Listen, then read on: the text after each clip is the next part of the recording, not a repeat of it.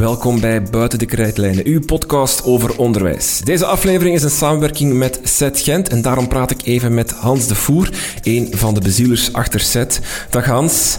Hallo, dag Rinke. 28 en 29 oktober, dan is het weer zover. Dan is het uh, weer SET Gent. Uh, een onderwijsbeurs met de focus op, op technologie, met, op innovatie, transformatie.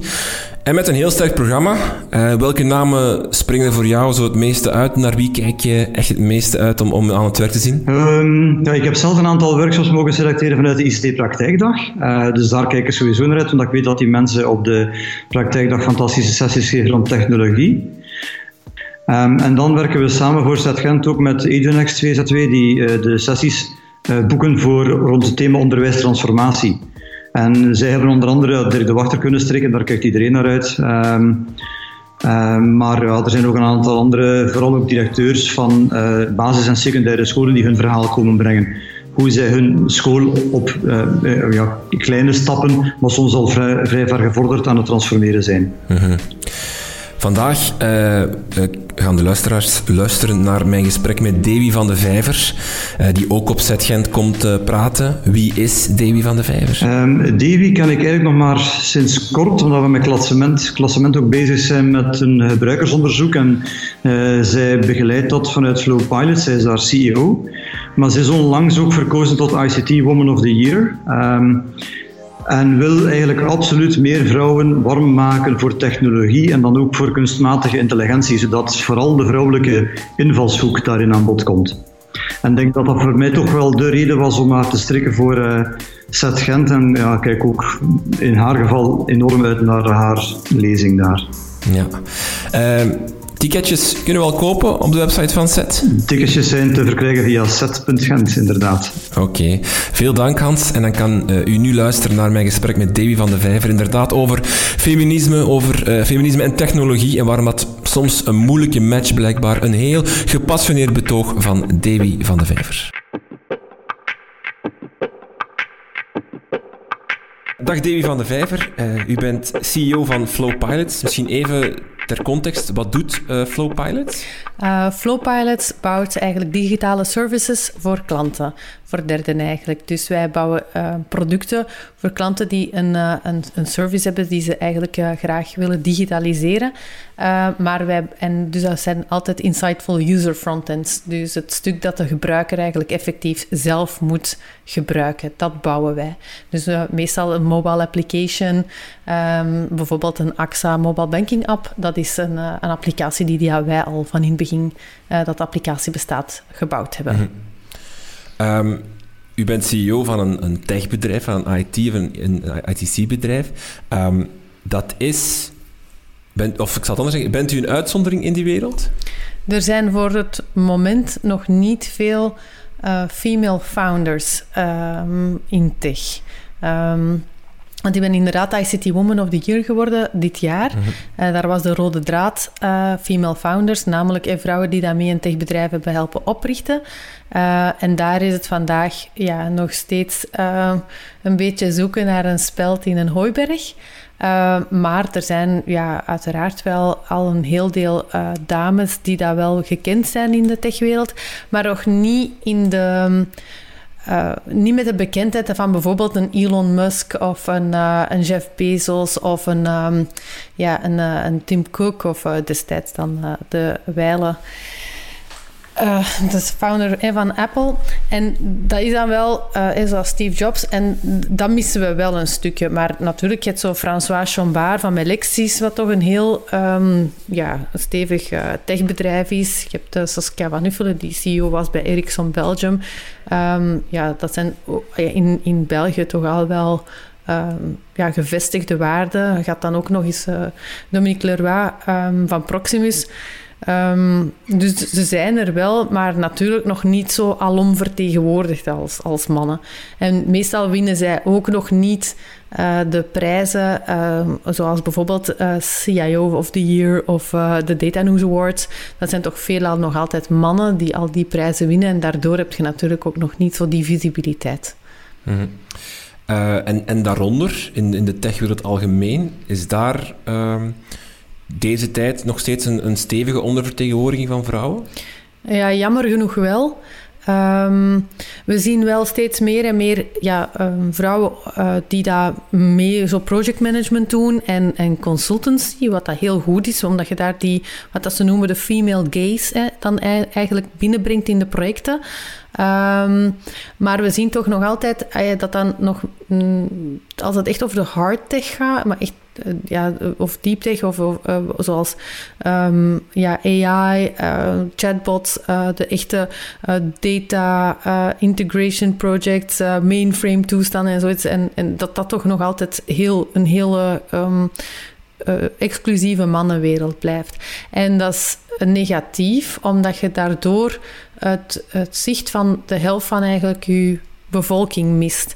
En dat uitzicht dan in zaken zoals um, bijvoorbeeld dat. Uh, in hele uh, domme dingen, dat uh, bijvoorbeeld de temperatuur van kantoorgebouwen afgestemd is op de lichaamstemperatuur van mannen. Dat hoe dat een auto gebouwd wordt, is met in het achterhoofd een man van gemiddeld 1,80 meter, die daar ongeveer 70, 80 kilo weegt.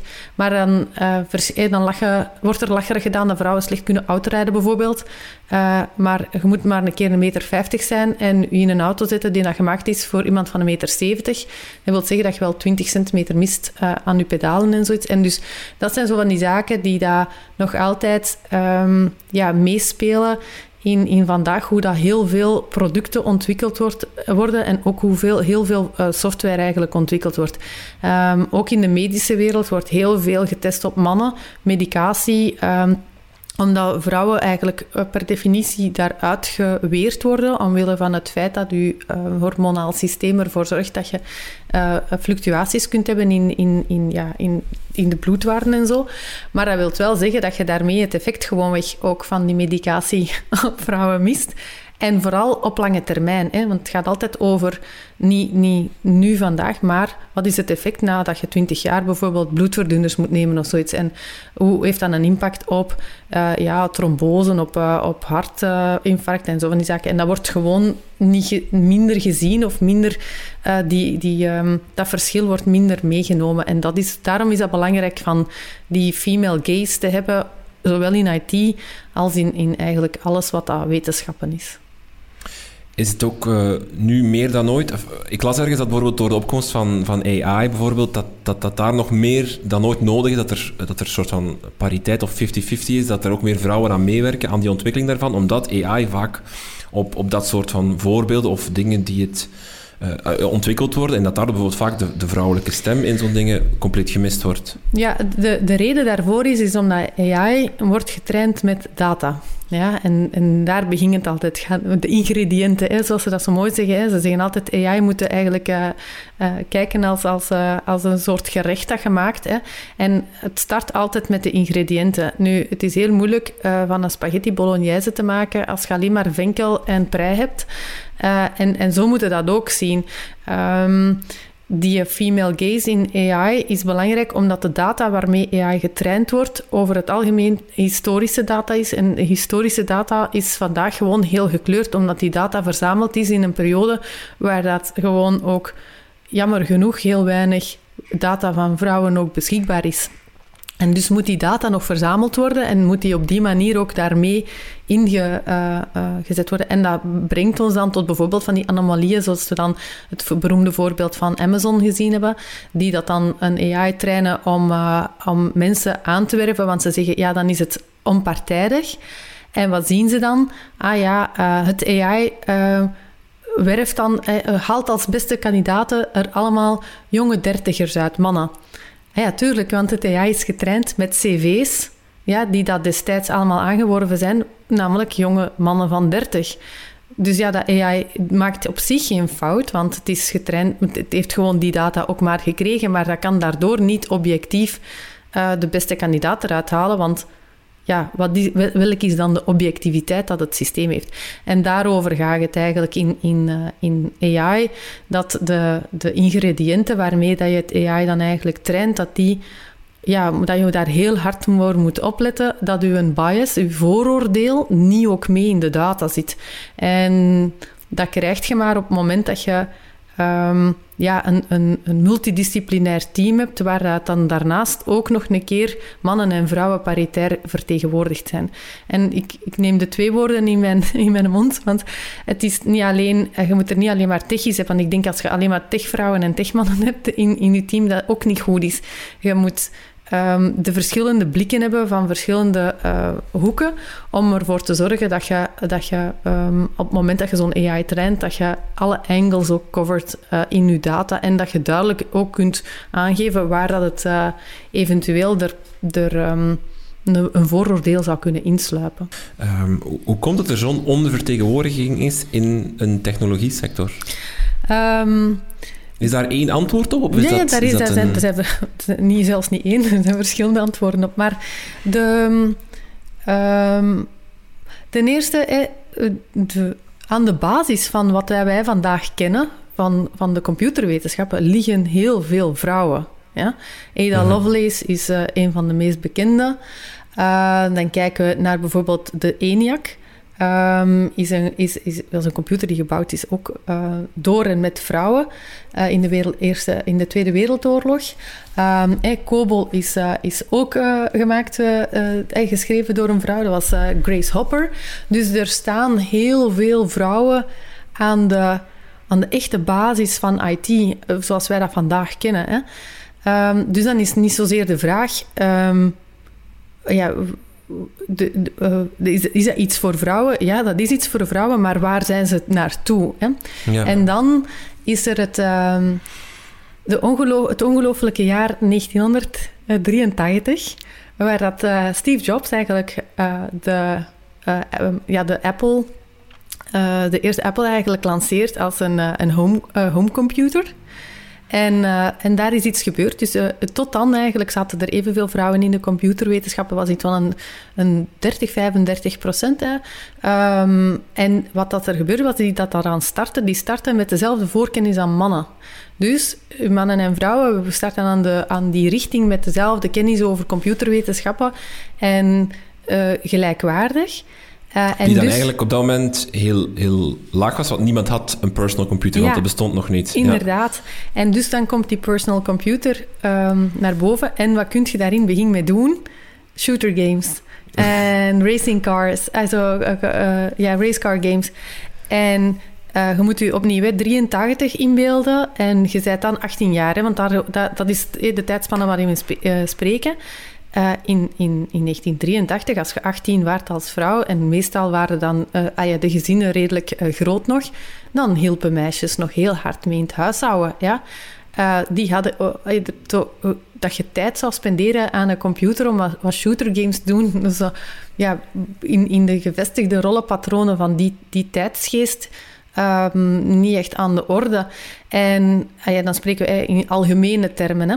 En wat krijg je dus vanaf dat moment eigenlijk eh, stilletjes aan een, een, een, ja, een, een scheiding tussen mannen en vrouwen, dat dus uh, leraars die dat eigenlijk ook computerwetenschappen geven, veronderstellen dat er voorkennis is over die computers. En dus lopen vrouwen meer en meer en meer achter eigenlijk uh, in, die, in die voorkennis. En is het moeilijker om aan te haken eigenlijk bij, bij die computerwetenschappen.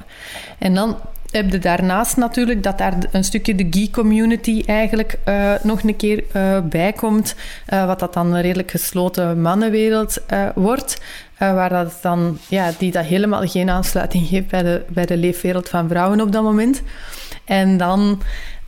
ja, en dan, als, je, als je dan verder en verder gaat gaan kijken, ja, dan, dan zie je dat het steeds meer en meer um, van, van die shift komt van dat dat eigenlijk een vrouwenjob was. Want dat wordt in de jaren 60 en 70 nog heel hard gepromoot als zijnde van je moet daar secuur voor zijn. En je moet, uh, want voor die buizen daar te steken en die computers programmeren, dat dat echt iets was dat vrouwen deden. Naar stilletjes aan van dat dat iets is voor mannen. En het is heel waanzinnig, maar als je in je opvoeding een hele tijd te horen krijgt en ook op school dat dat voor mannen is en wiskunde voor mannen is en dat je veel wiskunde moet kennen om te programmeren, dan op een gegeven moment haakt het vanzelf af. En wat zien ze nu, is dat meisjes vanaf de leeftijd van zes jaar, ja, zes jaar al beginnen zeggen dat jongens beter zijn dan zij in harde technische beroepen. En dat is hallucinant, vind ik. Want zes jaar is... is dan heb je zelfs nog geen, dan heb je juist zelfbewustzijn, ja? maar dan heb je nog niet het concept van de zelf. En dat, dat vanaf die leeftijd dat al gezegd wordt, ja, dat, dat wil zeggen dat voor de rest van hun leven, in hun academische carrière, ze mee, dat, dat meenemen ook. En dat, dat je nergens, nergens kunt je die gap nog vullen om te zeggen van, dat is niet zo, je bent even slim. Um, en, en dat heeft niks te maken met gender, of dat je nu een jongen of een meisje bent. En op dat vlak ja, pleit ik heel hard voor het, ja, het, het, eh, het introduceren van stem gewoonweg vanaf de kleuterklas. En het tweede stuk is van dan uh, gender-based toys, van dat heel hard te beperken in die eerste levensjaren van kinderen. Een heel klein uitstapje, want, want uh, u zegt uh, door de intrede van de personal computer krijg je die uh, soort van verschil in voorkennis bij jongens en meisjes. Maar ook door bijvoorbeeld die geek-community die ontstaat, de shooter games. Um, en porno. ja, maar ik lach er nu mee, omdat heel veel van de innovaties uh, op IT-vlak en voor sneller computers hebben en meer is gekomen omdat omdat je dat moest kunnen laden. Ja? En, en, en, en heel veel van de rond, rond darknet en, en hoe dat je kon je, je alles beschermen en hoe dat je kon switchen van screen en zo, dat komt eigenlijk allemaal uit die, ja, uit eigenlijk zo de forbidden fruit. En mm. ook iets dat heel hard zo male-driven is. Mm -hmm. maar bijvoorbeeld shooter games, is dat dan wel iets dat we kunnen zeggen dat jongens leuker vinden dan meisjes? Of is dat ook iets dat cultureel in, ingeslo, of ingeslepen is in, in onze manier van denken? Um... Ja, want als je de gamingwereld nu bekijkt, ik heb geen cijfers, maar ik denk nog altijd steeds voornamelijk toch jongens die dat doen, meisjes minder. Um, is dat ook iets dat, dat je een beetje in hetzelfde patroon kan steken? Namelijk, uh, meisjes konden niet gamen, want inderdaad, ze moesten het huishouden helpen. Maar Um, eigenlijk vinden ze misschien shooter games wel tof.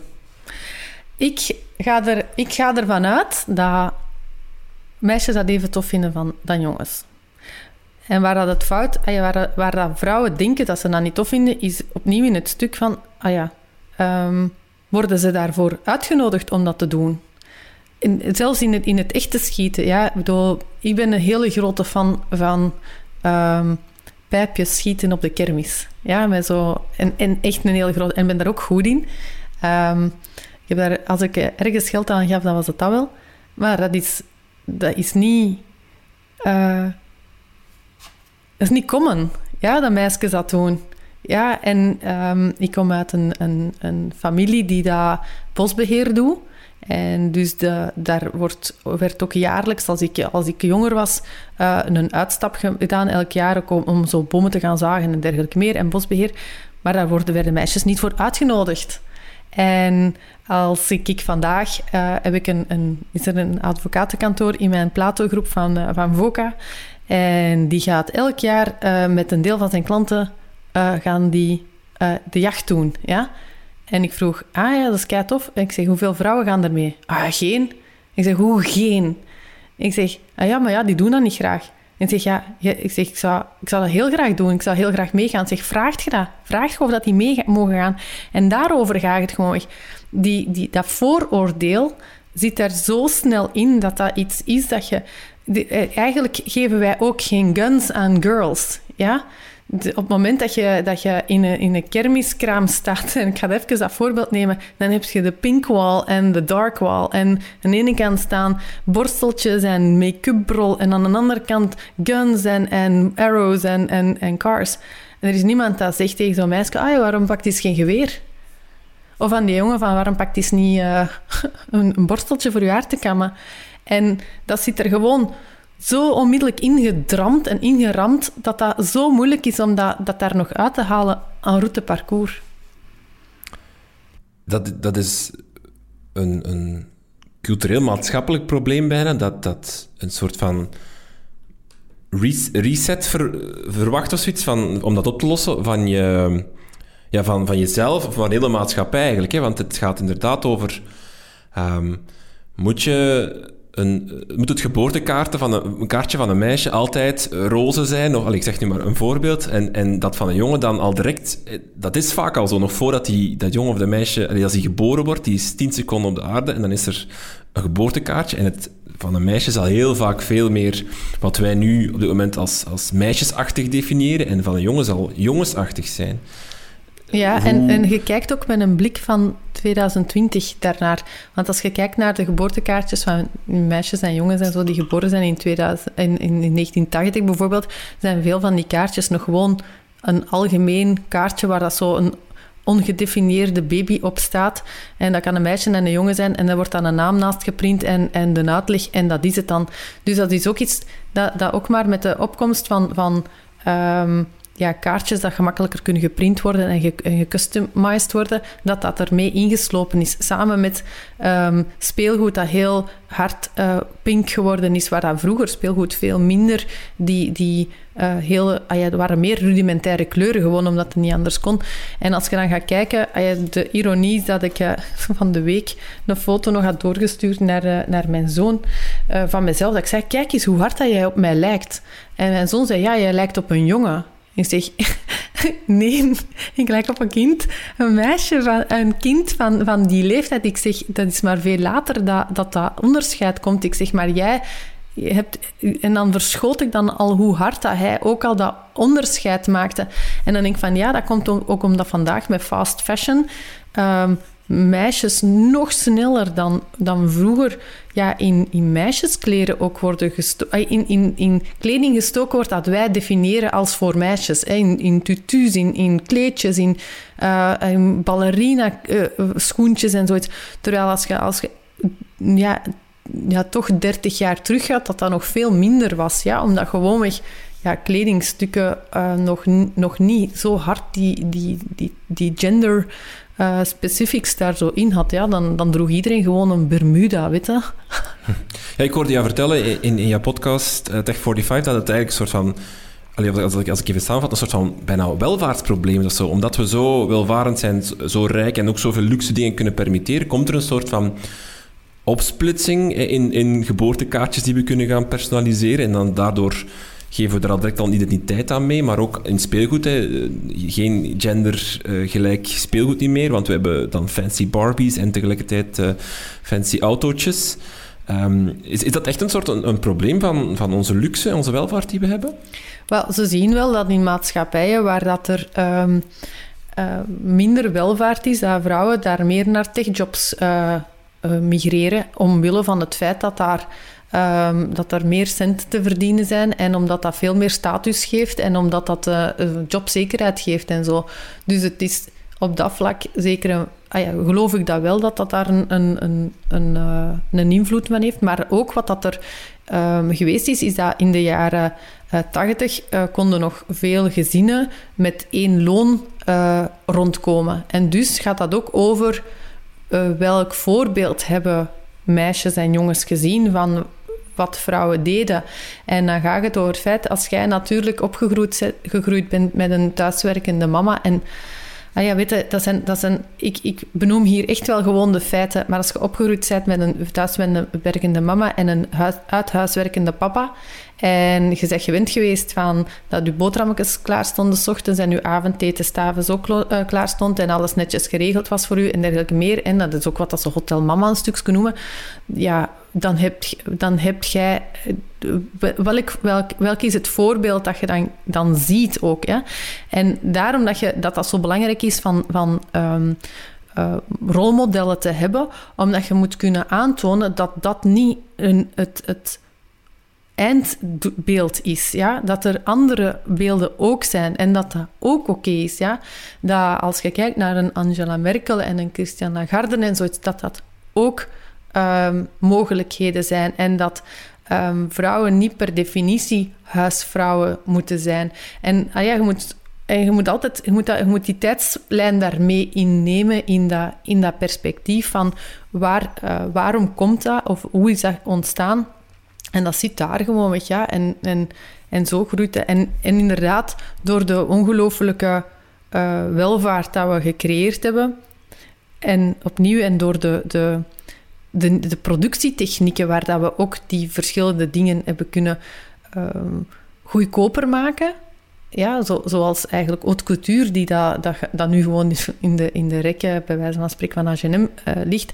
Ja, is dat binnen handbereik, maar we hebben daar dan niet bij stilgestaan wat dat, dat een impact kan, dan is op ook nog een keer die tweespal tussen die genders, terwijl dat je juist naar die gelijkwaardigheid wilt.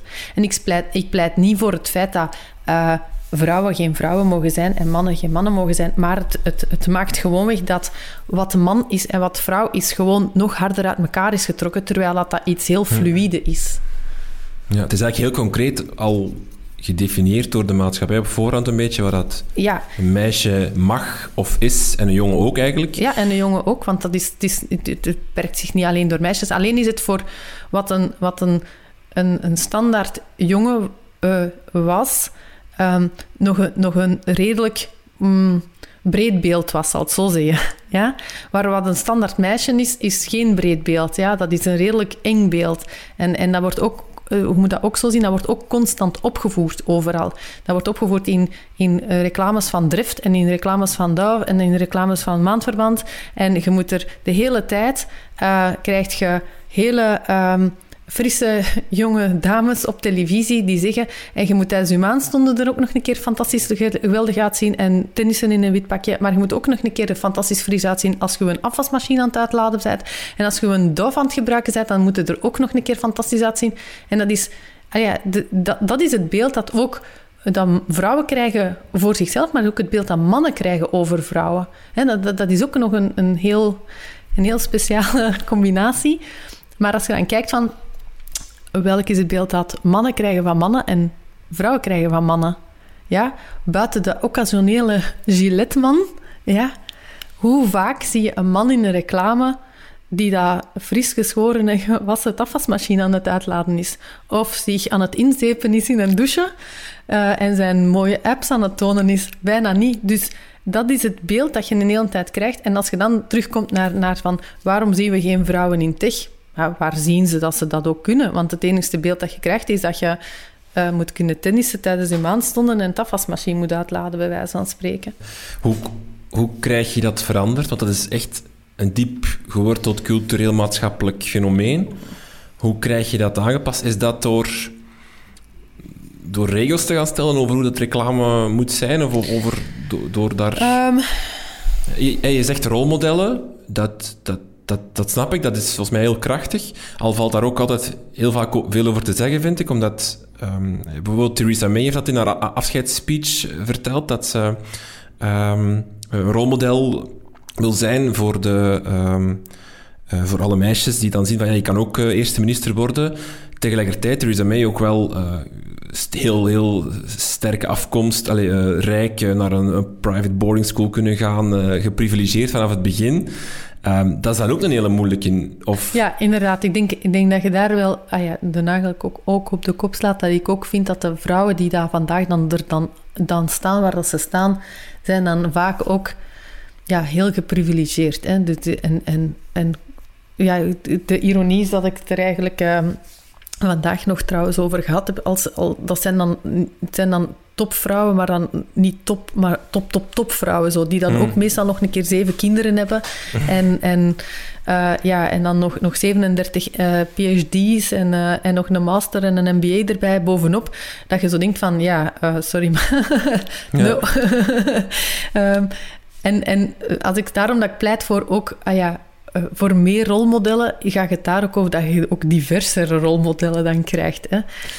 maar is het bij rolmodel ook niet dat je dan zo dat wij dan allemaal zitten te wachten totdat die er dan komen. Want niemand helpt die. Die moeten dan zelf, dat, moeten dan vaak, dat zijn dan heel sterke vrouwen, uh, heel straffe vrouwen, die inderdaad daar door dat, de glass ceiling kunnen breken. En dan staan daar en dan kunnen we inderdaad, de, uh, dan kunnen we daar naar opkijken. Inderdaad, daar kan er navolging van komen. Maar dan is het wel een heel soort van, heb ik het gevoel als, als, als, als maatschappij of als samenleving, een heel passieve houding die we dan aannemen. we doen dan maar, alleen we wachten dan eigenlijk. Ja, maar wacht, de, die rolmodellen, waarom, dat, waarom dat ik daarvoor pleit, ehm, dat is omdat dat u richting geeft, waarin dat je kunt kijken. Um, als, als man hebt, hebt jij het privilege van er gewoon heel veel te hebben. Zowel op televisie uh, in, in series, in, uh, in action movies, in, uh, in bedrijfsleven, in sport, in alle geledingen van, van uw leven heb jij rolmodellen waar je zou naar kunnen opkijken. Jij, hebt endless possibilities. Je kunt bij wijze van spreken een geweldige voetballer worden, een geweldige wielrenner, een geweldige tennisspeler, een geweldige... Ja, choose one, ja? ja. En, en in, in, voor vrouwen is het vaak nog echt zoeken, want... Uh, noem mij eens een van de, wat is het, de Belgian Red Devils van de vrouwen, ja? Of de Red Flames, of wat is het allemaal? Ik bedoel, we don't know them. Ja? Die zijn, we, weten al, we, weten eindelijk dat er daar vrouwenploegen zijn die op hoog niveau presteren. Ja?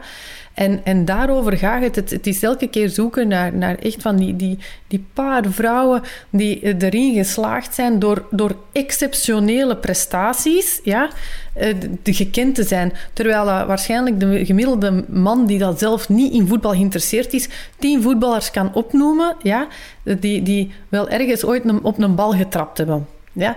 En daarover gaat het. En als jij die, die voorbeelden niet hebt, dan, dan kun je ook niet zien dat dat mogelijkheden zijn die dat ook voor jou zijn weggelegd. En daarom dat ik eh, in die rolmodellen pleit voor dat breed uh, te trekken. En niet alleen maar in, in business of in politics, maar in alle geledingen, zodat je als zowel als, als zowel, uh, dat vrouwen zowel als mannen gewoon kunnen zien van er is voor mij ik, veel mogelijk. Ja? En mijn leven is niet beperkt tot uh, inderdaad een of andere uh, job als bediende. Er zijn veel mogelijkheden die ik kan doen. En uiteraard hebben we dan vervolgens als maatschappij een collectieve verantwoordelijkheid. En langs de ene kant eh, vind ik persoonlijk en dat, ik heb er ook vandaag trouwens nog een tweet over gestuurd. Was nog een, een, artikel dat ook nog iets verschenen was over wanneer dat vrouwen hun carrière maken en wat zien ze dat dat meestal is na hun 40. En waarom is dat na hun 40? Omdat ze eerst in, de, in hun 20s hebben ze uh, the years of dreams. Dan komen er in, hun, in de 30s de disillusion. Ja, en dan hebben we het in de, in de 40s eh, zo weksten van uh, resur resurrection. En waarom hebben we in de 30s de disillusion? Omdat je daar je kinderen krijgt. Ja? Mhm. En daar in één keer terugvalt op al die klassieke rolpatronen waar dat je verwacht wordt als vrouw van... Um, ja, huisje, tuintje, boompje, waar heel uw maatschappij georganiseerd is om u voor uw kinderen te laten zorgen. En dus heb je daar wel een, een, een, een organisationeel probleem. En ze hebben nu ook gezien in heel die uh, situatie rond COVID, dat de, dat de situatie bij de meeste huishoudens nog erger is in de verdeling tussen de taken en dat alles bij vrouwen blijft vallen. En daar gaat het over. Wat doen ook mannen mee? Waarom nemen zij niet mee ook op dat, die, die, die verantwoordelijkheid op uh, om, om die gelijkwaardigheid te creëren? En dan gaat het over inderdaad, de overheid vind ik die daar wel mee kan zorgen, bijvoorbeeld voor gelijk ouderschapsverlof. Mm Het is maar één, waar dat die zorg onmiddellijk verdeeld wordt in twee. En dat uh, werkgevers verplicht worden om niet facultatief tien dagen te laten opnemen voor dat vaderschapsverlof, maar dat gewoonweg dat die ook mee drie maanden thuis zitten. En dan, dan is dat gewoon gedaan rond wie dat carrière maakt, wie dat moet thuisblijven, wie dat met de zooi zit. Wow, geen, geen, eh, geen. En zoals in Denemarken en in Noorwegen en zoiets, gewoon dat. En dan, dan, dan, dan snijden dat stuk af waar dat de ene... Um, by default, bij wijze van spreken, moet carrière gaan maken, terwijl dat een ander thuis... Ja, want na drie maanden zit het patroon erin dan is het verdeeld. Oh, uh, je hebt ook al gepleit voor quota. Hè, dat uh, um, een, een, minimum aantal vrouwen op bepaalde posities. Hoe, hoe zie je dat? Of hoe, eh, heb je, ja, is, dat, is dat heel simpel? Gewoon een, een, een CEO of een raad van bestuur van een, van een bedrijf moet uit minstens uh, een derde, een, een vijfde, een, de helft vrouwen bestaan? Ja, zo simpel dan dat. Gewoon omdat... ja, ja, maar dat is gewoon omdat er... Heb daar... Um, de, de discussie daar gaat steeds over... Ja, maar ja, de mensen dat daarin moeten zitten, moeten competent zijn. Hè? Ze moeten de juiste competentie zijn. De juiste man op de juiste plaats. De juiste vrouw op de juiste plaats. Ja, ze zullen er wel... Wacht, als, als ze die competentie hebben, dan komen ze er wel vanzelf. Um, ja, maar dat is niet zo. Want hoe, hoe werkt dat? Dat is... dat, hoe dat je dat ook draait of keert, is dat een, een redelijke ons kent ons wereld. Ja? En in die ons kent ons door het, het ontbreken van, van nog de grote massa vrouwen als je dan rondkijkt in, de, in, in, hun eigen, in hun eigen ecosysteem, ja, dan zien ze daar gewoon vandaag heel weinig vrouwen. En de vrouw, paar vrouwen dat er dan zijn, die zijn dan ook plat bevraagd, hè, want die zitten dan ook al in, in behoorlijk wat raden van bestuur. Dus dat gaat daar ook gewoon weg over. En dit uh, quota nopen gewoon weg om uh, te zeggen, het is in anno 2020 absoluut niet meer dan dat er een raad van bestuur zou zijn van een bedrijf waar dat niet ook vrouwen in vertegenwoordigd zijn. Punt. En dat geldt trouwens, ik vind dat bijvoorbeeld televisiedebatten, dat dat ook niet meer zou kunnen. Dat er debatten zijn waar dat gewoon niet naar een, naar een gelijkwaarde, ah ja, dat er op zijn minst een tweederde verhouding is mannen-vrouwen. Uh, ik denk dat er een debat geweest is met uh, uh, Pieter Timmermans en Bart de Wever en zo rond de economie van ons land na COVID. En dan denk je, uh, naar welk zijn we aan het kijken? Zijn we, zijn we de jaren zeventig hebben gebeld en die zouden graag terug een programma hebben. Hè? Bedoel, dat kan toch niet dan in, in het kader van het heropstarten van de economie, dat er dan geen enkel vrouw gevonden kan worden die daar een zeer zinnig ja, en nuttige bijdrage zou kunnen leveren aan dat debat. Misschien ook deel van, van, van het culturele idee wel, maar um, ik heb het gevoel, ook voor deze podcast bijvoorbeeld, dat het desondanks dat ik een podcast maak over onderwijs waarin vrouwen oververtegenwoordigd zijn, het toch moeilijker is om vrouwen te vinden die bijvoorbeeld eh, heel rechtuit uitkomen voor hun mening, die dat bijvoorbeeld ook eh, dan neerschrijven of vooruitkomen, om, en om die te, dan te kunnen interviewen. Um, um, ik heb vroeger nog een radioprogramma gemaakt, ook waarin, waarin dat met, met tafelgasten. Ook daar was het zeer moeilijk om, om vrouwen overtuigd te krijgen om aan die tafel te komen zitten. Is dat iets dat leeft? Is dat iets dat ik me inbeeld? Dat er toch, dat vrouwen dat algemeen gezien en moeilijker vinden? Of, of dat die dat minder doen? Dat, dat misschien dat ook wel de haantje de voorste, dat mannen hebben zo van... Ja, ik kom wel praten over dat, ik ben niet voorbereid, ik zet me gewoon mee en ik babbel wel mee. Het is duidelijk dat je, dat je geen vrouw bent, maar de backlash dat vrouwen krijgen over zo'n meningen uh, naar buiten brengen is, is gewoon enorm. Ja, je wordt heel snel weggezet. Ah, ik bedoel, en dan... En dan ehm, en daarmee spreek ik mij niet uit over, over, over, de, de, over Els Ampe als persoon gewoonweg, maar de manier waarop zij af, ah ja, en, en, ja, beschimd is geweest. Ja, de woorden die gebruikt zijn om haar weg te zetten rond psychiatrisch labiel, hysterisch, uh, knettergek, dat soort zaken. Ja, dat zijn woorden die wij niet plakken op mannen. Ja? Uh, van Trump wordt, wordt veel gezegd, maar niet dat hij hysterisch is en klaar is voor de psychiatrie. Ja? En daarover ga ik het gewoon mee dat heel vaak in dit soort gesprekken, als dat gaat over, de, over, over effectief wat ik vertel, over de, en, en daarom ik ook altijd probeer gewoon vaak de feiten te benoemen zoals ze zijn, omdat dat belangrijk is om, om een, om dat, onderscheid te maken tussen wat dat je voelt versus wat dat er is. Hè. Gewoon echt letterlijk benoemen hoe het is. Dat, dat, omdat dat zo een, um, nog altijd een, een, gevoelig thema is, waar je heel snel een backlash op krijgt.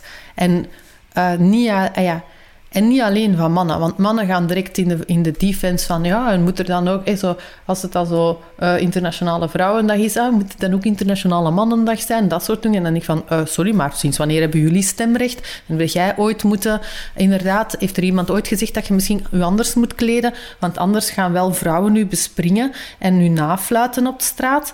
En heeft er ooit al tegen, iemand, tegen u iemand gezegd dat het misschien toch wel tijd is dat je zo, ik weet niet, gewoon borstvergroting moet laten laten doen, of een verkleiding of een penisverlenging, want met zo'n pitje gaat er echt wel niet komen. Dat is wat vrouwen wel te horen krijgen van mannen. Ja? En dat wordt gewoon... Dat is zo moeilijk om dat, om dat uh, gezegd te krijgen in, zonder dat daar zo, zo zo heel veel bagger gewoon over u komt. En daarom vind je daar gewoon weinig vrouwen toe bereid.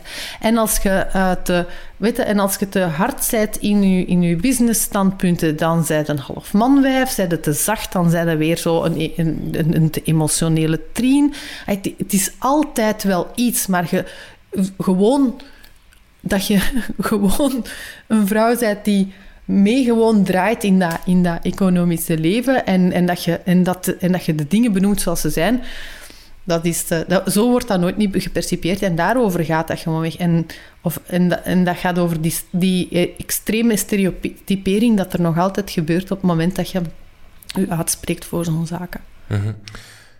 Is daar iets wat daarvoor kan gebeuren om dat uh, aan te pakken, op te lossen? Of is dat gewoon een soort van deze boodschap verspreiden en, en zorgen dat we daar... Want ik neem aan dat dat, dat, dat ook wel een soort van onbewust ding is dat we, dat we doen. Um, dat we ons daar bewust van worden van hey, we zijn veel harder voor vrouwen. We, we, zijn, het is veel moeilijker voor hen om die mening te brengen, omdat we daar veel harder voor zijn. Of zijn er echt dingen die we kunnen doen? Hm, ja, ik heb naar aanleiding van uh, Internationale Vrouwendag een, een, eh, een opinieartikel dat in um, Data News verschenen is geweest. En dan was daar ook de crux van... Ja, het is tijd dat mannen mee in het bad springen. Ja, want het is één ding van ons daarin... Ja, we're fighting a fight alone, ja. En dan denk ik van, je hebt daar, je hebt daar al, al, al een limiet als man dus echt niks aan dat, wij, dat je niet eh, dat, je, dat je die strijd voor vrouwen alleen laat. Ja?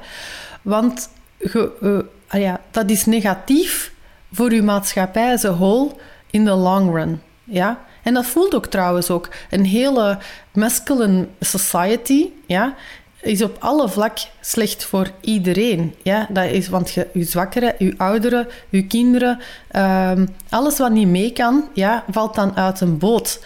En uh, een, een, een, een, female society is veel meer inclusief gewoonweg, ja, omdat dat ook het hele punt is. Uh, you take care of each other. Uh, en dat, is, dat, gaat, dat gaat niet over het... En, opnieuw, dat is niet gender-based, maar dat is gewoonweg omdat dat nu eenmaal is, hoe dat, hoe dat we ook gevormd zijn. Ja? En um, er wordt zo vaak zo dat... dat, dat Ah en als je dan vraagt van hoe, hoe lossen we dat op, ja, dan zeg ik van ten eerste, ja, inderdaad, die boodschap blijven, blijven vertellen. Duiden waarom dat, dat zo belangrijk is. Duiden waar, waar dat, dat verschil in zit. Waarom dat, dat, dat, dat niet oké is. Dat, dat er zo wordt omgegaan met de helft van de bevolking. Ik vraag ook altijd van, aan, aan, aan vaders die dochters hebben. Ah ja, als je, als je je moet je altijd inbeelden dat er een andere man dat ook over je dochter zou denken, wat dat jij dan zelf soms zegt tegen een vrouw of denkt over een vrouw. Als, als je die mindset even pakt, dat, dat gaat ook over zo uh, funny jokes. Uh, ja, we mogen niks meer, we mogen geen grapjes maken met vrouw. En denk ik in als je ze maakt, als je ze durft maken tegen je moeder en tegen je vrouw en tegen je dochter, ja, dan kun je ze ook maken tegen je collega of tegen dingen. Maar als je dat niet durft, dan, durf, dan is dat aan de andere kant ook niet oké. Ja, omdat dat gaat over het feit dat je daar eigenlijk iets mee impliceert dat niet oké is. En daarover gaat dat, over, over respect ook voor elkaar en dergelijke meer. En daarvoor kunnen we dat niet alleen doen, dan moeten mannen mee in dat bad. En ik zie niet in waarom dat ze dat niet zouden willen doen. Omdat opnieuw dat ook uh, hun uh, uh, ouders op een gegeven moment oud worden en in een rusthuis terechtkomen en ook zouden willen dat die goed verzorgd worden. En dat ze ook willen dat hun kinderen op school goed verzorgd worden enzovoort. Dus dat gaat over heel dat stuk ook. Mhm. Het, is, het lijkt alsof het een strijd is van, van, van vrouwen. Feministen zijn vrouwen, maar eigenlijk zouden we, of zou iedereen feminist moeten zijn. Of, um... Ja, want vanaf het moment dat je, dat je feminist bent, ben je eigenlijk gewoon voor gelijkwaardigheid ja. voor iedereen. En voor equal rights en, en, en equal duties. Hè? Ja. Ik las ook dat bij recruiting, bij het aannemen, uh, dat daar vaak ook vrouwen al afgeschrikt worden door de, de taal die gebruikt wordt, door de, inderdaad, de seksistische moppen die soms gebruikt worden bij dat soort van, van interviews.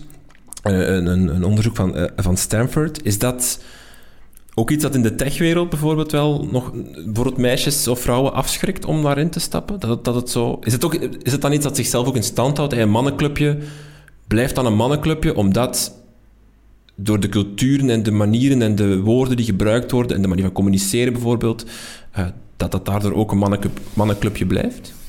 Ja, er zijn daar twee dingen. Hè. Het is inderdaad eerst het woordgebruik, dat redelijk um, hard is. En dat, eh, want, want vaak wordt er zo gezegd van... Eh, en, en misschien het eerst het andere stuk. Wat ze gezien hebben ook in onderzoek is dat vrouwen als ze een vacature lezen, als ze niet 100% kunnen checken, dan gaan ze ervan uit dat, dat, ze niet de juiste kandidaat zijn, waar mannen ergens 60% oké vinden. Ja? En, en opnieuw, dat komt uh, opnieuw door, door, door opvoeding ook mee. Uh, dat, dat, uh, dat meegeven is dat er, dat er um, ja, in, in, in wat dat meisjes aangeleerd krijgen op een of andere manier geen room is for error. En dat komt door de narratief die dat gebruikt wordt terwijl dat je op, opvoedt. Dat, dat komt mee ook in de narratief rond. En dan kom ik terug rond, rond wel meisjes versus jongens. Uh, meisjes moeten opletten dat ze zich goed gedragen en niet te sexy kleden, want dan hebben ze het zelf gezocht. En ja, ze moeten wel weten dat jongens zouden kunnen uh, wel iets anders denken als ze zich zo gedragen. Ja, dus er wordt niet, niet zelfs tegen jongens gezegd. Dus voor jongens ja, weet je, it's trial and error en we zien wel waar we komen en, en everybody's a sport, ja. En, en tegen meisjes wordt gezegd, there is no room for error. En dus dat zet zich door en dus dat wil zeggen dat je in alle dingen dat je doet, daar, daar, dat daarop volgen, ook dat mee wordt gepakt. Dus ook in het lezen van vacatures en je eigen eigenlijk... Um, ja, en, en u inschrijven. Dus dat wil zeggen, als je dan vacatures hebt zoals die vandaag geschreven worden, waar geschreven, geschreven wordt van we zoeken een gouden kalf met liefst nog, uh, nog unicorn uh, op zijn kop en, uh, en rainbow's fart, ja, dat vrouwen zoiets hebben van ja, laat het dan maar zo. Terwijl een man misschien denkt van goh, ja, maar ik zie er misschien al wel uit als een schaap, het is goed. Hè? en... Um, ja, en daarover gaat dat. En dus ja, het is belangrijk om te... Om, om, en dat is trouwens al een, al een aantal keren uh, gezegd geweest, maar de, de bedrijfswereld volgt daar heel slecht in, is dat je moet inzetten op talenten. Ja? Dat gaat over, over andere soort skills, niet alleen maar over de, de echte uh, kennis dat je hebt, maar ook over talent om te leren, talent uh, om met mensen om te gaan. Er, zit, er is veel meer dan enkel en alleen maar van Kunt je uh, Java uh, versie zoveel, kunt je C-sharp en, enzovoort. En ja, als je hier dat allemaal kunt, dan mocht je bij ons heel hard komen werken en uh, geen flexibiliteit en dat soort zaken. En dat gaat daar ook gewoon over dat die taal dat er gebruikt wordt niet um, voldoende appelleert aan het feit dat je kunt groeien, bijleren, training, coaching, dat soort zaken zijn ook allemaal belangrijk dat daarmee in worden, wordt opgenomen. Wat kan het onderwijs doen? Hoe kan het onderwijs bijdragen aan ehm, ja, meer vrouwen in tech, meer vrouwen in, in uh, de technologie, de ICT-wereld? Jij vermeldde al stem daar straks. Ja, ja, maar er is een verschil tussen stem aanbieden en het integreren in uw lesvorm. Ja?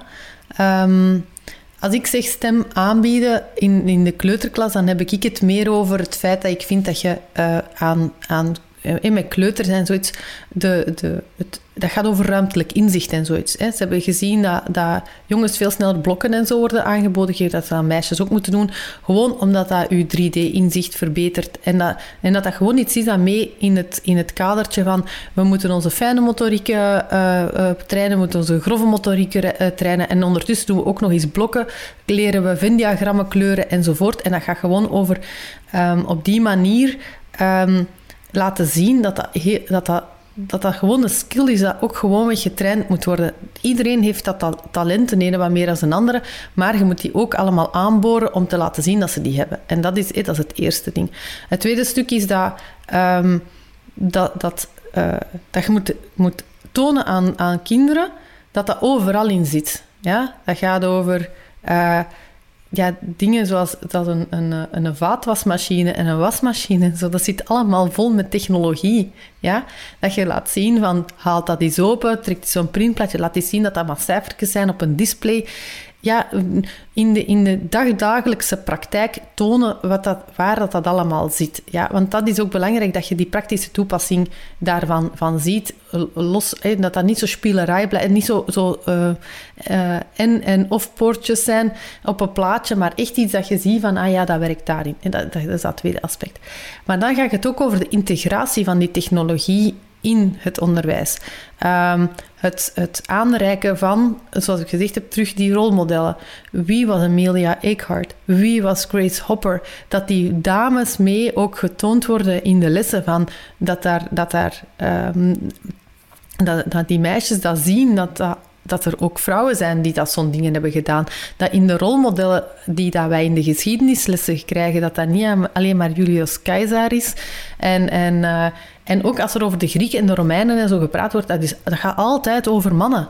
Ja, daar wordt over het, over het leven van, van vrouwen daar niks gezegd. Ook eh, over het feit dat in de Victoriaanse tijd dat er heel veel vrouwen waren die ook heel hard hebben meegewerkt aan, aan, aan, de, aan de ontwikkeling uh, van, van, de, van de maatschappij en ook aan politiek hebben gedaan. Dat wordt allemaal niet vermeld. Als, je moet u maar zelf even proberen inbeelden. Is er één vrouw die dat je echt zegt van, ah ja, die heb ik nu tijdens uw geschiedenislessen, dat je zo voelt van, ah, dat, we, dat, aangereikt is geweest? Niet. Ja? En dat gaat daar ook over. En dan... Um, de, en als je mij dan vraagt, wat kan het onderwijs doen? Dat. En dan het integreren van die stem met, uh, in hun lessen, dan bedoel ik van... Um, ja, laat de kinderen powerpoints maken, laat ze leren werken met de computer. Maar geïntegreerd niet als een aparte les, maar geïntegreerd in de les. Uh, neemt eens een YouTube-filmpje op uh, met, een Franse, uh, met een Frans gesprek. Of doe eens een YouTube-filmpje in het Frans of in het Engels. Of, of god weet wat. probeert eens inderdaad um, is een, is een grafiekje te maken met een Excel in, in, in de wiskundeles.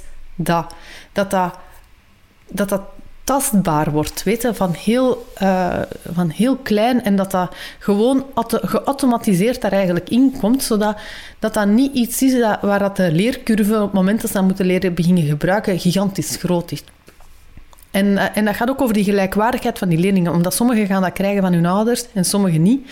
En daar ga je eigenlijk al, al onmiddellijk die digitale geletterdheid ja, eh, en dat analfabetisme, dat er dan toch op een of andere manier op die manier ontstaat. Maar in die digital skills, ja, dat is, dat is, ja, dat, dat is alsof dat je de ene een boek geeft om te leren lezen en de andere geen. Hè? Zo moeten dat... Ah ja, daarmee vergelijk ik dat altijd. Als jij vandaag je kind uh, op dat vlak, je digi niet digitaal opvoedt, en hetgeen dat wij nu als collectief, als maatschappij ook de hele tijd aan het doen zijn, wij zijn ons kinderen niet digitaal aan het opvoeden en eigenlijk zijn wij gewoon die niet aan het leren lezen. En als je dat zo zegt en niet aan het leren rekenen, eigenlijk sturen wij vandaag als van de schoolbanken analfabeten die niet hebben leren rekenen gewoon de arbeidsmarkt op. En je zegt maar, ga, gaan, we, gaan we plan trekken. Dus eigenlijk, wat je enerzijds zegt is, um, laten we zodat wat we in onze cultuur heel vaak doen, namelijk uh, jongens doen dit, meisjes doen dat, want het is jongensachtig, het meisjes, is meisjesachtig. Laat ons dat vooral niet doen in de kleuterklas, namelijk iedereen moet met de blokken leren spelen, of, want iedereen moet dat ruimtelijk inzicht verkrijgen. Anderzijds, eh, stem is goed, alleen het mag geen apart stemtraject zijn. Het moet eigenlijk ingebed worden in uh, de lessen geschiedenis, de lessen wiskunde, de lessen ik zeg nu maar wat aardrijkskunde bij wijze van spreken, waar, waarin dat eigenlijk die stemvaardigheden of die steminhouden uh, verwerkt worden. Ja. En ik vind, en ik vind ook persoonlijk, en dat is, maar dat is, dat is een persoonlijke kwestie, die we al heel lang, is dat ook dat, dat het feit dat wij het ASO, BSO en TSO zo opsplitsen, ja, en daar, daar zo'n aparte richtingen van maken, die zo echt, zo echt met schotten tussen elkaar staan, dat is, dat is in een wereld waar, waar, dat je, waar dat je multidimensionale mensen nodig hebt ook niet meer te verantwoorden. Waarom zou een, een ASO'er niet, niet leren met een, een keer met een werkbank werken of, of met een laserprinter of uh, een keer koklessen eigenlijk volgen? En waarom zou TSO niet mee geschiedenis kunnen volgen met ASO, zodat je die mix ook krijgt, dat je in bepaalde lessen de mix hebt van die, van die mensen en in plaats van die altijd zo uit elkaar te trekken. Want dat, ten eerste creëerde daar, um, zoals ik zeg, een holistischere persoon ja, als je van het middelbaar komt. Het tweede is dat je daar ook respect voor elkaar krijgt. En dat dat ook, dat, dat, wat dat we gekregen hebben op een gegeven moment rond hè, de, de mannen van de vuilniskar en de, en de verpleegsters en zo, het allemaal zo, de, de zogezegd lage beroepen, terwijl dat, hè, de, de, een, een, eh, ja, de techies en dit en dat, dat is dan de, de, de hoge beroepen. Zo, zo werkt dat niet. Je, je, hebt, je hebt allemaal nodig. En, en dan ten tweede, allemaal ook digitaal. Ja, want al die beroepen gaan allemaal een technische component krijgen op een of andere manier naar de toekomst toe. Dus we hebben die allemaal, die competenties, ook gewoonweg te samen nodig. Dus je moet die ook integreren, volledig als zijnde gewoon niet dat dagdagelijks er, er moet zijn. En niemand zegt waarom zouden ze in, in de lessen waar ze bijvoorbeeld kokslessen doen of zoiets niet leren van een website op te zetten om recepten op te zetten. Snapte? En dat ze die op die manier bijhouden en een, en een kanaal rond ontwikkelen. Ik, ik zeg maar iets. Hè. En, en ja, dat, dat, ze, dat ze in de lessen fysica niet met de, met de mensen die dat inderdaad in TSO zijn, die effectief zo'n dingen kunnen maken of zoiets. Of, of dat, is, dat, dat is een berekening maken van, van een soort bruggen die effectief gaan bouwen en zo samen. Ja, dat je, dat, je, dat je die combinatie hebt van die verschillende skills en dat iedereen ziet hoe dat ze elkaar gaan nodig hebben en moeten versterken ook in de toekomst. Hoe krijg je, want uh, voorlopig als we kijken naar STEM, de, de, resultaten zien we dat veel meisjes daarvoor kiezen, maar dat ze dan niet in de computerwetenschappen terechtkomen of zo, of niet in de, de ICT, maar dat ze dan uh, biologie uh, gaan studeren. Hè? Dat, dat, dat science-stukje dan toch, dat, dat misschien... Hoe krijg je die laatste stap dan nog, dat ze dan op hun 18 jaar of op hun 20 jaar toch voor die computerwetenschappen gaan kiezen? Ik denk dat dat gewoon volgt, dat dat, dat, dat voorttrekt en, en ook door de ik denk door nog meer dat beroep aantrekkelijk te maken en daar meer duidelijkheid over te scheppen wat dat, dat juist is. Uh, omdat ik denk vandaag dat ook zo het idee is van. Um, Ah ja, ik weet dat niet. Dat moeten we misschien nog eens echter, echter vragen. Hè, maar het beeld dat, dat bestond van de, van de computer-nerd, die na heel de dagen achter zijn computer zat uh, Red Bull te zuipen en pizza te eten. Al ja, dat is een beeld dat toch al heel lang, um, denk ik, achterwege is. Het tweede stuk is dan, dan zo, ja, je moet een hele dag achter een computer code schrijven, is ook niet meer waar. Uh, en dat we, dat we meer benadrukken dat dat echt het vertalen is van, van effectieve problemen in, in, in code, maar dat het grootste denkwerk is van ja, hoe werkt dat, de analyse uh, en het uitwerken van die businesslogica. En ik denk dat daar ook gewoonweg heel veel wordt, uh, um, ja, dat je heel veel meisjes verliest in, in, dat, in dat stuk dat niet duidelijk is wat dat, dat juist inhoudt, die computerwetenschappen. En ik denk als, als we dat beter uitleggen dat, en het beroep um, ook een, uh, ja, eigenlijk een beetje ook een opwaardering ook geven in het, in het feit dat dat toch wel ook iets uitdagend is, intellectueel. En dat het niet zomaar code schrijven is, maar dat dat effectief nadenken is over wat zij dan oplossen, hoe gaan we dat oplossen, wat wil dat dan zeggen. En, en, dat, uh, en dat gaat ook opnieuw over dat computationeel denken. Um, ja, dat, als je dat, um, dat beter uitlegt, dat dat vanzelf gaat komen. En dat computationeel denken, daarom dat je wilt, moet starten ook in die kleuterklas. Want je, daarover gaat dat over het feit van, je wilt in, in als dan kunnen denken. Je, zegt van, oké, ja, hoe, hoe gaat je dat oplossen? Wat zijn de stappen dat je dan neemt?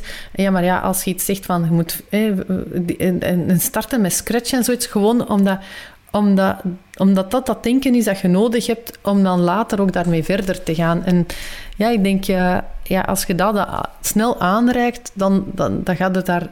Dan is dat gekend. Dan is dat ook niet zo een, een hele ver weg uh, wereld, maar dan is dat iets dat tastbaar is en dat je ook vandaag uh, dan, dan ook begrijpt wat dat, dat je daarmee kunt gaan doen.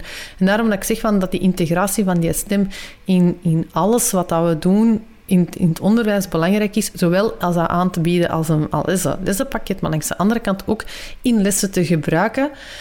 En, en zoals ik zeg, van, van, van al te starten met, met inderdaad misschien een programma te schrijven of zoiets, voor eens, voor eens een wiskundige berekening te doen, zodat ze begrijpen hoe dat die stappen eigenlijk in elkaar zitten. En dan denk ik van, ja, dat is niet zo, niet zo moeilijk. En ja, um, we zijn vandaag dit, uh, dit interview aan het... Uh, afnemen in mei 2020. Na twee maanden ehm, lockdown in COVID, waar we gezien hebben dat het onderwijs het wel kan van, van uh, te digitaliseren. Allee, toch al af, eh, les te geven met digital tools op afstand. Eh, dat, dat, we nu dat momentum even pakken om te zeggen van oké, don't be afraid of your computer. Ja, gebruik dat voor meer dan enkel en alleen maar tekstverwerking. Want als we toch even naar de actualiteit gaan, is dat dan wat we echt moeten meepakken van deze periode? We zien nu eigenlijk allee, eh, vanuit mijn mening ben ik, vind ik dat we dat eigenlijk allemaal fantastisch doen. Hoe snel dat scholen zijn, zijn omgeschakeld. Um, we zullen zien achteraf natuurlijk wat dat, uh, de gevolgen zijn of zo. Maar, maar uh, we zien wel dat, dat, dat, dat heel veel scholen toch heel snel, op een weekend tijd was het uiteindelijk, dat die tussen de, de aankondiging en dan de start, hebben die omschakeling gemaakt. Is dat wat we moeten meepakken? Namelijk, um, het kan allemaal wel wat digitaler. Ja, maar absoluut. Hè. Maar um, dat gaat ook over wie is die eindklant van dat onderwijs? Dat is die leerling. Wie is die leerling? Hoe oud is die leerling? Pak, nu echt al gewoon al het lager onderwijs. Dat zijn de, de, de, de 7, 8, 9, 10-jarigen van vandaag. Waar halen die het gros van hun kennis? Weet je, je, moet, je echt zo'n kinderen eens observeren. Dat is ja, met ja, jaw-dropping. Weet je, de manier waarop dat die hun informatie zoeken op YouTube, uh, op TikTok, wat dat die allemaal daarvan oppikken, hoe snel dat die dat oppikken. Dus als je aan mij vraagt, kan het allemaal digitaler? Tuurlijk. Ja, waarom? En zou je dat niet, niet, niet beter integreren in lessen als we weten dat bijvoorbeeld herhaling key is? Ja? Dat dat zo belangrijk is. Maar dat, dat, dat je als human eigenlijk beperkt bent in het blijvend herhalen. Waarom zouden dan voor zwakke leerlingen er niet voor zorgen dat je YouTube-filmpjes hebt die gemakkelijker te verteren zijn, die gemakkelijker herafspeelbaar zijn, dat die dat gewoon op eigen tempo kunnen opnieuw, opnieuw, opnieuw afspelen totdat ze begrepen hebben wat dat het is? En daarover gaat dat gewoon weg van iedereen heeft ook soms zijn eigen tempo om bepaalde dingen te verwerken. Kinderen hebben ook andere manieren om leerstof ook op te nemen. Sommigen zien dat hebben graag dat dat wordt uitgelegd door een lerares. Sommigen hebben graag dat uitgelegd door een lerares wordt, maar ondersteund wordt door beeldmateriaal. Sommigen hebben genoeg aan een boek. Weet je, wij, wij geven vandaag nog, nog heel...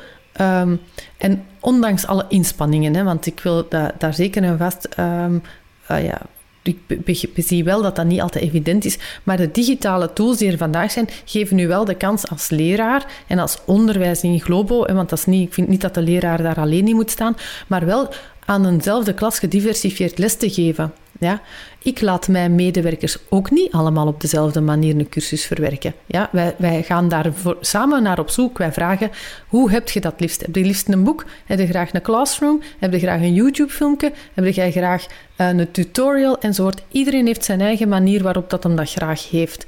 Ja? Maar in een klas moet iedereen maar hetzelfde tempo en hetzelfde, uh, dezelfde les volgen. Dat, dat is gewoon ten eerste nefast voor dus de, die kinderen zelf. Want dat wil zeggen dat je, dat je de helft gaat hebben dat dat, waar dat die lesvorm voor werkt en de andere helft gaat hebben dat de lesvorm niet voor werkt. Maar het tweede stuk is, je hebt nu die tools om dat allemaal te doen. Dus wat, het zou jammer zijn van dan, dan niet te gebruiken en, en dat aanbod op dat vlak van aan uw klas te diversifiëren.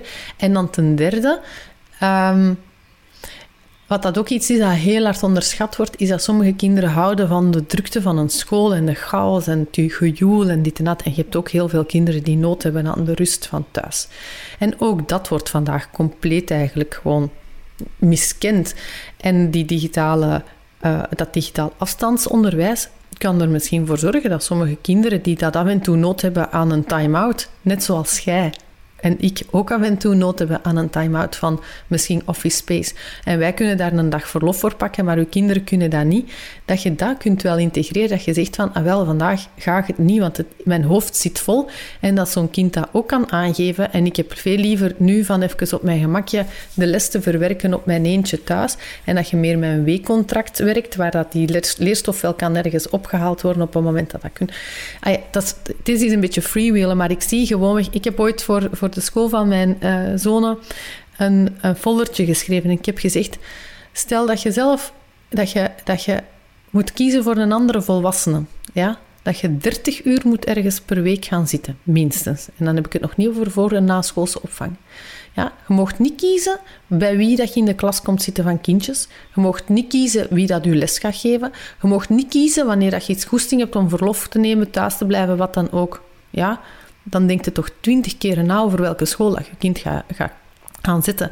Als je tegen een volwassene zou zeggen van dat is de job dat je moet gaan doen en ik ga je daar ergens droppen met mensen dat je misschien niet graag hebt of in een omgeving die je, waar je niet graag zijt of wat dan ook, ah, je neemt morgen ontslag, maar dat laten wij niet toe in het onderwijs. En dat is ook een dat ik vind dat dat, dat, je, dat ook, dat is misschien een luxe probleem, maar dat je vandaag in de maatschappij waar wij in zitten ook kunt oplossen. Op die manier. Dus eigenlijk digitalisering gebruiken om meerdere mogelijkheden te creëren voor een kind of een leerling om zijn of haar manier te vinden om aan onderwijs te volgen of te doen. Ja, en op eigen tempo te leren en, en, en, ook, en ook breder gewoon dingen te kunnen aanreiken. Ja, uh, het, is veel interactiever als je kunt, een video kunt, kunt laten ondersteunen met, met, uh, met, een, met, met, een quiz of wat dan ook. En, of, of is een invulboek of een keer is iets online. Al ja, op die manier eigenlijk ja, die, uh, dat, dat, dat leren op verschillende fronten en ook op dat vlak eigenlijk je brein op verschillende manieren trainen, dat dat uh, interessant gaat zijn. En dat gaat u dan daarnaast ook nog een keer wapenen voor een toekomst van levenslang leren. Oké. Okay. Um, Davy van de Vijver, je bent verkozen tot de ICT Woman eh, of the Year uh, in februari. Um, deels voor jouw werk met Flu Pilot, maar ook omdat je um, je echt wel wil inzetten om meer vrouwen in, in tech te krijgen. Staan er initiatieven of dergelijke op de plank om, om daar uh, meer aandacht of meer, ja, meer aandacht voor te krijgen? wel, de ja, aan de ene kant is er, is er, neem ik elke opportuniteit waar ik mijn boodschap kan uiteraard uh, ja, verspreiden, uh, zeker en vast ter harte. Um, en zoek ook actief naar, naar kanalen waar ik de boodschap ook kan gaan brengen. Um, aan de andere kant um, heb ik ook mee het initiatief rond die Digital for Youth ook gesteund eh, voor die, die laptops voor die kwetsbare jongeren. En, en de, er is zeker een vast idee van daar nog verder ook uh, rond, te, rond te kijken. voor mezelf dan van hoe dat ook breder te trekken. En dat gaat dan inderdaad over dat verhaal dat ja, iedereen moet, moet die digitale skills echt wel hebben voor de 21st ah century. En dat, en dat gelukkig vandaag dat momentum daar dan wel in mee is. Uh, we hebben zelf nog een, eigen initiatief, met... Uh, Valerie Tarwe en Neerle van Beveren, die, uh, jong ICT-lady geweest zijn uh, in 2017. En um, daar eh, hebben we de EDA-talks. En dat, gaat, dat is eigenlijk specifiek rond, rond jongere dames die vandaag wel al in het bedrijfsleven zijn. Maar om daar zo uh, knowledge sharing, netwerking um, en rol, rolmodellen eigenlijk naar voren te brengen. Om te zeggen van kijk, dat zijn allemaal vrouwen in IT. Uh, wat hebben die gedaan? Hoe doen die dat? Um, waar zijn die mee bezig? Om op die manier ook perspectief en, en, en uh, ja, ja, zoals ik zeg, kennisdeling vooral uh, te doen. Dus dat zijn zeker zaken waar, waar ik mee bezig ben. Um, ik ga zeggen dat natuurlijk heel deze situatie met, met COVID, um, ja, dat, dat het dat het even ook wat zoeken is geweest, ook intern natuurlijk in het bedrijf. Want ja, wij, wij waren wel gewend van, gewend van, uh, van uh, digitaal thuis te werken. En we zijn als bedrijf daar heel hard op, op georganiseerd. Maar ook wij hebben wel even met onze klanten en zoiets de focus daarop moeten leggen. Maar we zijn nu inderdaad ja, verder zorgen dat, dat we zowel online als, als, als uh, in, in, in gesprekken en zo um, en, en um, in talks en zoiets van, van het te blijven gewoon weg herhalen, de boodschap. Dankjewel, Davy van de Vijver, voor jouw boodschap en hopelijk dragen we een heel klein beetje bij om, aan de verspreiding ervan. Ik denk dat uh, heel belangrijk is. Heel veel dank. Graag gedaan.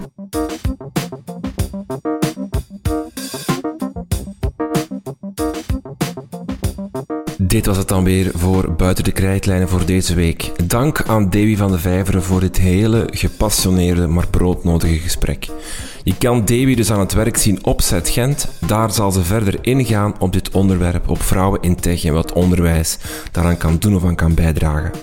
Meer info over deze podcast, alle show notes en ook een link om tickets te kunnen kopen voor Set vind je op onze website www.dekrijtlijnen.be. Volg ons op Twitter, Instagram of Facebook of laat van je horen via e-mail info.dekrijtlijnen.be. Veel dank voor het luisteren en tot de volgende.